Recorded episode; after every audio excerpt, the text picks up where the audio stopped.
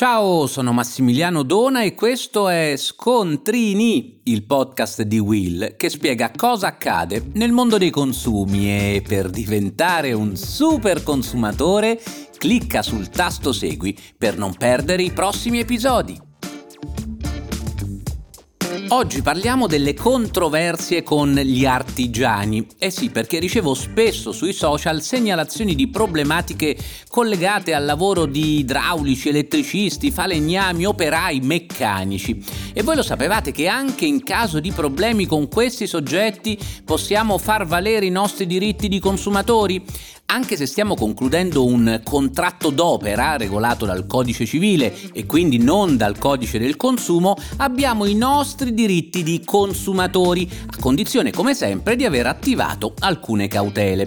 Per cominciare, quando richiediamo un lavoro a un artigiano, la prima regola consiste nel richiedere un preventivo scritto. È nostro diritto infatti essere informati in maniera chiara e comprensibile sul tipo di intervento, sul prezzo della riparazione, sui tempi del lavoro e anche su eventuali supplementi di prezzo per modifiche rispetto all'originario accordo. E comunque, all'atto della consegna del lavoro, sarebbe utile richiedere anche un'attestazione di fine lavori, chiamiamola così, stando ben attenti a collaudare rapidamente l'opera realizzata dall'artigiano prima che lasci la nostra abitazione o prima di ritirare il mezzo che abbiamo portato a riparare. In questo modo si possono prevenire la maggior parte delle controversie ma cosa fare se successivamente ci rendiamo conto che l'artigiano non ha svolto adeguatamente il proprio lavoro? In questi casi il codice civile prevede una specifica forma di garanzia per i vizi dell'opera.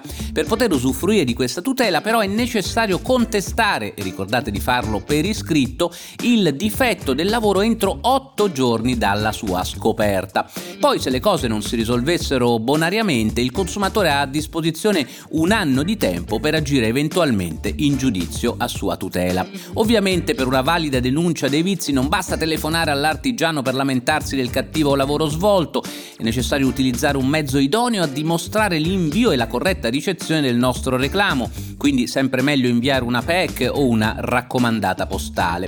Se il vizio è stato denunciato in maniera corretta e tempestiva, il codice civile prevede due alternative.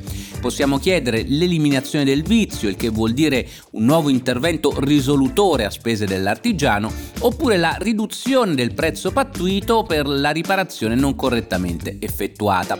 Solo nei casi più gravi si può richiedere infine la risoluzione del contratto che dà diritto ovviamente a ottenere l'integrale restituzione dei soldi versati dal cliente. Ma per potersi difendere è necessario avere con sé la prova di aver pagato l'idraulico, l'elettricista, il falegname, quindi è molto importante richiedere sempre la fattura per i lavori. In questo modo rimarrà una traccia del tipo di riparazione e del prezzo corrisposto dal consumatore. E qualora il lavoro non sia ancora stato saldato, spesso il consumatore mi chiede se può rifiutarsi di pagare in caso di evidenti difetti nella lavorazione. Certo, ma solo a condizione di aver denunciato un inadempimento.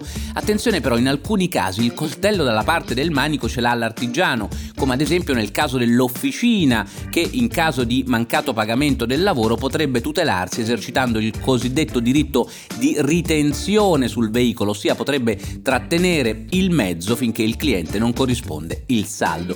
Ecco perché, come abbiamo detto, è sempre bene contestare tempestivamente e per iscritto tutti gli eventuali difetti dell'operato di un artigiano. E voi lo sapevate?